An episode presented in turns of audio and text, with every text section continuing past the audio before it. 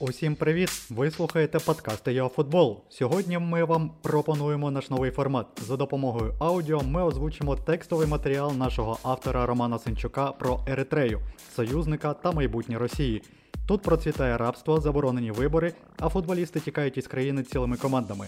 Не забувайте ставити реакції на цей матеріал, писати коментарі, а також підписатись на канал.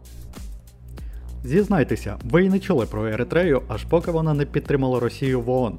З КНДР, Китаєм, Венесуелою та іншими все давно зрозуміло. Але Еритрея, що це взагалі? Де це? Що поганого їй зробила Україна? Запитання, одні запитання. А відповіді знайти не так і легко, адже ми маємо справу не лише з віддаленою, а й максимально закритою територією від сторонніх очей. Те, що відбувається в Еритреї, залишається в Еритреї. Таке перше правило місцевого режиму. Його порушення загрожує розстрілом без суду, але щомісяця тисячі еритрейців все одно тікають до сусідніх країн. І ще тут усі заздрять футболістам, але не через високі зарплати чи славу, а лише тому, що втекти з пекла їм простіше, ніж будь-кому ще. Мевеель Йосиф чекав шансу з самого дитинства. 29 вересня 2019-го збірна Еритреї Ю-20 розгромила однолітків із Занзібару 5-0 на турнірі в Уганді, і їх навіть привітав якийсь чиновник. Але Йосиф та ще троє футболістів уже пакували речі. Всі святкували, обговорювали півфінал, і коли ми попросили охоронців готелю пропустити нас, вони нічого не запідозрили. Ми одразу пішли в офіс ООН за допомогою. Там сказали, що нас відведуть у безпечне місце, і тепер ми чекаємо на рішення. Зволікати не можна. В Уганді дуже багато агентів, розповідав футболіст The Guardian. Разом із Ханібалом Текле, Хермоном Йоханнесом та Саймоном Асмелашем вони проторчали в якійсь дірі майже рік. Через пандемію вивозити біженців на захід стало проблематично. Раніше все було простіше. Ще у 2006 році четверо гравців Red Sea розчинилися на вулицях Найробі. У 2007-му семеро хлопців не повернулися з турніру в Анголі. У 2009-му вся збірна, крім тренера та пресаташе, отримала статус політичних біженців у Кенії. У 2010 році в Ботсвані 10 еритрейців втекли з готелю, посварилися з консулом і, врешті-решт, опинилися в США. Ще 17 гравців та лікар команди відмовилися повертатися додому з Уганди в 2012-му. Після деяких вагань усіх відправили на ПМР до Нідерландів. Диктатура шаленіла від люті і в 2015-му спробувала зупинити цей потік втікачів. На виїзні матчі стали залучати еритрейців із числа іммігрантів. Всередині країни виїзні візи видавали лише лояльним дітям чиновників і військових. І що ж, не допомогло? У 2019-му, крім Йосифа та його друзів, в Уганді загубилися ще семеро еритрейських футболістів з іншої вікової групи. Як і перша група, вони ховалися по селах в очікуванні дозвілу на виїзд із країни, доки були в підпіллі, встигли познайомитись. У всіх одна проблема відступати нікуди. Вдома чекав лише розстріл. Та й що це за дім, де належиш не собі, а державі? Після здобуття незалежності в 93-му році беззмінний правитель Еритреї Ісаєс Афеверкі запровадив Україні систему трудових таборів, куди дітей набирають з 16 років. Офіційно це називають національною службою. Спочатку служба тривала 5 років, потім 15, а тепер довічна. Діти найвищих чиновників чи військової еліти проходять її в офісах столиці Асмери. Вони мають шанс вступити до коледжу, щоб здобути вищу освіту. Бідноті, а її в країні понад 90%, так не щастить. Вона працює на купальнях і полях під прицілами автоматів. Зарплата у всіх на службі однакова, близько 30 доларів, яких ледве вистачає на їжу. Одного разу нас привезли на роботи до округу Вія. А там просто рівна земля, навіть халуп не було, лише укриття з гілок. Поїсти давали тільки черствий хліб і юшку сочовиці, в якій самої сочовиці не було.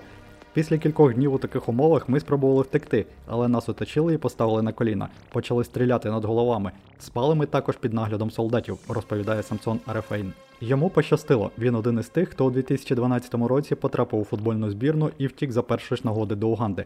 Еритрейські табори він старається не згадувати. Брат Самсона втік до Судану ще раніше. Снайпери на кордоні його тільки поранили, і за допомогою бедуїнів він все ж таки пробрався до Середземного моря.